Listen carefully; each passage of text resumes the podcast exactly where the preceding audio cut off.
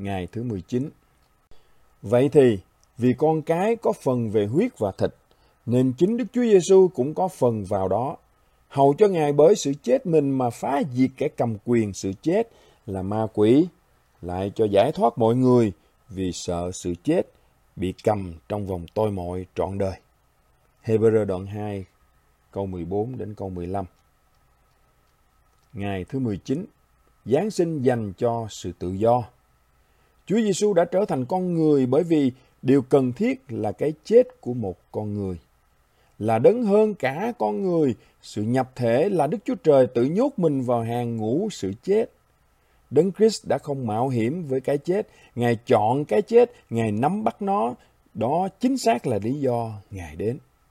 Không phải để người ta hầu việc mình, song để hầu việc người ta và phó sự sống mình làm giá chuộc cho nhiều người. Tin lành Mát đoạn 10 câu 45. Không có gì ngạc nhiên khi Sa-tan cố gắng đưa Chúa Giê-xu ra khỏi thập tự giá.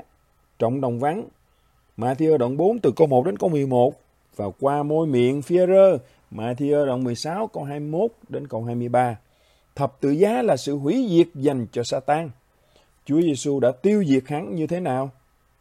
Hê-bơ-rơ đoạn 2 câu 14 chép rằng Sa-tan có quyền lực của sự chết. Điều đó có nghĩa là Sa-tan có khả năng tạo ra nỗi sợ sự chết. Quyền lực của sự chết là sức mạnh khiến con người bị trói buộc bởi nỗi sợ hãi cái chết. Đó là sức mạnh để giữ con người trong tội lỗi, hầu cho cái chết xảy đến như một điều kinh khiếp. Nhưng Chúa Giêsu đã tước bỏ quyền lực của Sa-tan, Ngài tước vũ khí của hắn, Ngài khuôn đúc một cái khiên công bình cho chúng ta, giúp chúng ta miễn nhiễm khỏi sự lên án của ma quỷ. Ngài làm điều này như thế nào? Bằng sự chết của mình. Chúa Giêsu đã quét sạch mọi tội lỗi chúng ta, và một người không có tội không thể bị Sa-tan lên án được. Được tha thứ, cuối cùng chúng ta không thể bị phá hủy.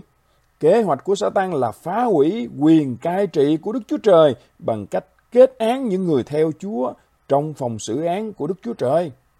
Nhưng giờ đây, trong Đấng Christ, không có sự kết án, sự mưu phản của Sa-tan bị hủy bỏ, sự xảo trá khủng khiếp của hắn bị thất bại. Chúng ta có thể chịu đựng được sự cuồng nộ của hắn, vì nay sự diệt vong của hắn là chắc chắn. Thập tự giá đang đâm xuyên qua hắn và hắn sẽ hấp hối với hơi thở cuối cùng.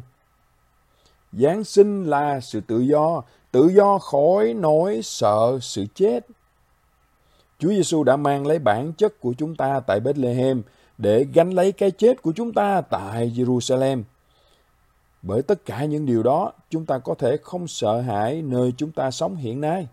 Vâng, không sợ hãi, bởi vì nếu mối đe dọa lớn nhất cho niềm vui của chúng ta không còn nữa, vậy tại sao chúng ta phải lo lắng về những điều nhỏ nhặt? Làm thế nào chúng ta có thể nói cách thật sự, chà, tôi không sợ chết, nhưng tôi sợ mất việc. Không, hãy suy nghĩ về điều đó. Nếu sự chết, tôi đã nói cái chết, không còn mạch đập, lạnh lẽo và biến mất, không còn là nỗi sợ hãi, chúng ta tự do, thật sự tự do. Chúng ta có thể tự do chấp nhận bất kỳ rủi ro nào dưới ánh mặt trời vì Đấng Christ và vì tình yêu, không còn nô lệ cho sự lo lắng. Nếu Đức Chúa Con trả tự do cho bạn, thì bạn sẽ được tự do. Thật vậy.